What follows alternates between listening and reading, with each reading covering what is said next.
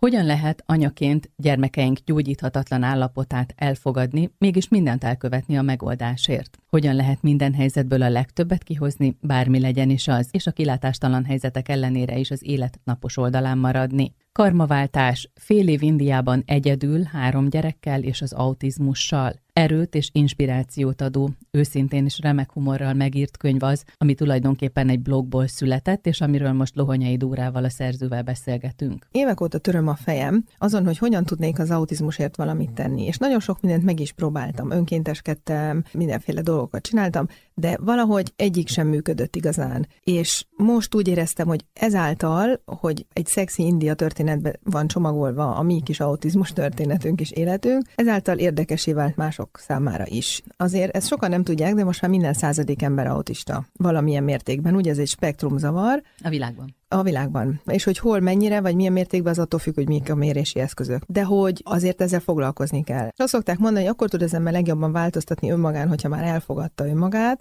és szembenézett a tényekkel, és ez így is van, hogy tulajdonképpen elfogadtam a gyerekeknek az autizmusát, de ennek ellenére mindent elkövetek, hogy tudjak nekik segíteni. És tényleg nem nagyon tudsz olyan módszert mondani, amivel én még nem kísérleteztem, és nem csak belekaptunk, hanem kitartóan próbáltuk. És én úgy gondolom, hogy ezek közül csak egy volt ez a vállalás, ez a gurus India vállalás. Én bennem amúgy is ott van egy ilyen nyitottság és egy kalandvágy, tehát fiatalon tudom, 200 dollárral a zsebembe beutaztam egyedül a világot, tehát hogy ilyesmitől nem ijedek meg. Ebben nem is ez volt a kihívás igazából, számomra legalábbis. Nem az, hogy kosz van, meg nem az, hogy ott egy nő nem olyan egyenrangú, mint itt, stb stb.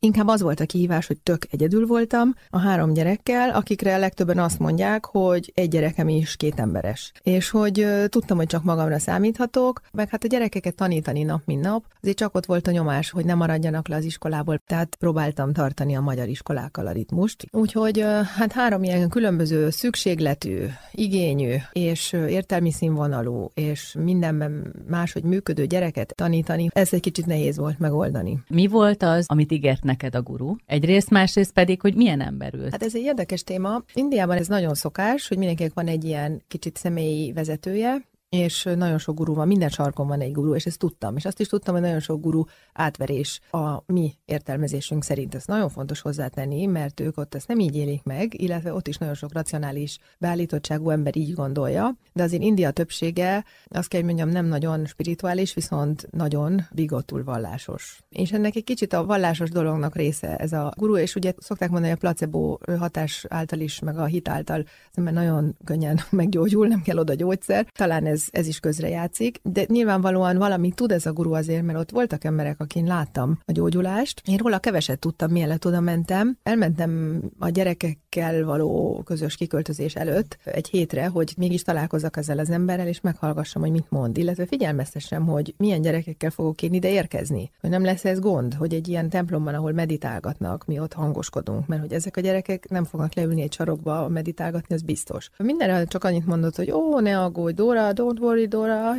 és ingatta a fejét azzal a tipikus indiai fejmozdulattal, és úgy tűnt, hogy ő túl van ezeken, hogy ez problémát jelenthetne, hát nem is illik egy guru státuszához, hogy ő hétköznapi problémákkal foglalkozzon, foglalkoznak ezzel az ő ott dolgozó alkalmazottai akik egyébként többnyire nők és önkéntesek. És én arra számítottam, hogy majd ez a gurú tanácsokat fog adni, hogy mit tegyünk, meg nem tudom, hány órakor mit csináljunk, meg ebbe higgyünk, meg, így gondolkodjunk. Kicsit tartottam is tőle, hogy na hát azért akármit nem hagyom már, hogy megmondjanak nekem, csak én tudom, hogy mi van a gyerekeimmel, és hogy hogy fogom én magamat ennek alávetni, és ehhez képest az egész nagyon meglepő volt, mert ez a guru csak ült az épület ötödik emeletén, és azon kívül, hogy tárgyalgatott, és ez az üzleti része az ő életének nyilvánvaló nyilvánvalóan az az elmélete az egésznek, hogy ő egyéb nála nagyobb, de már nem élő guruknak az ereje által ezeket közvetíti ezt az erőt, és az által ott abban az aurában, abban az energiatérben gyógyulnak az emberek. És például Sai Baba szelleme által. És az ő gyógyítói, akiket ő kiképezett korábban, azok kézrátéttel gyógyítanak, hangtállal gyógyítanak, meditálnak az emberek, de igazából az energiatér a lényege. Ezt soha nem magyarázták el, valahogy soha semmire nem kaptunk magyarázatot. Egyszerűen, amit mondanak, azt csinálni kell, és kész. Senki nem teszi fel a kérdést. A fő kételjem az volt, és ezt mondtam is neki az elején, hogy az én gyerekeim nem betegek, ugye az autizmus nem betegség, ez egy veleszületett állapot. Ezzel mit tud kezdeni? És ő erre azt mondta, hogy ő meg tudja változtatni a karmájukat. Don't worry, Dora. és ez megfogott engem. Innen is a könyv címe végül is karmaváltás. Az, hogy ez sikerült-e? Vagy hogy ez hogyan sikerült, uh-huh. ezt, ezt szerintem ne áruljuk el, mert ilyen szempontból nagyon érdekes fölfedezéseket hozza a könyved, de arról fontos lenne beszélnünk, hogy mi az, amire rá tudtál csodálkozni az indiai út alatt. Indiában nem nagyon fogadtak el minket. Délen, középen, Bangalore városában voltunk, ahol fehér embert nem nagyon látni, kivétel az IT negyedben, de az olyan két órára volt tőlünk autóval, tehát hogy mi ott nagy kuriózumnak számítottunk. És nem csak azért, mert fehér emberek vagyunk, hanem azért is, hogy egy nő egyedül, férfi nélkül, plusz három gyerekkel ott, azt senki nem vállal három gyereket, mert túl sok. Ráadásul furcsán viselkedtünk. A gyerekek is, meg az ő értelmezésük szerint én is, hiszen nem szóltam rá réttel nyomon a össze-vissza ordibáló fiamra. Ott nagyon beszabályozzák a, a gyerekeket, egész másként nevelik őket. Azért mindenhol vannak rendes és jó emberek, akikre lehet számítani. Uma, aki a bejárónőnk volt, ott csak szolgának hívják ezt a munkát végző embert, és neki annak ellenére, hogy tulajdonképpen a, a hírnevével és az állásával játszott, ő fölvállalt minket.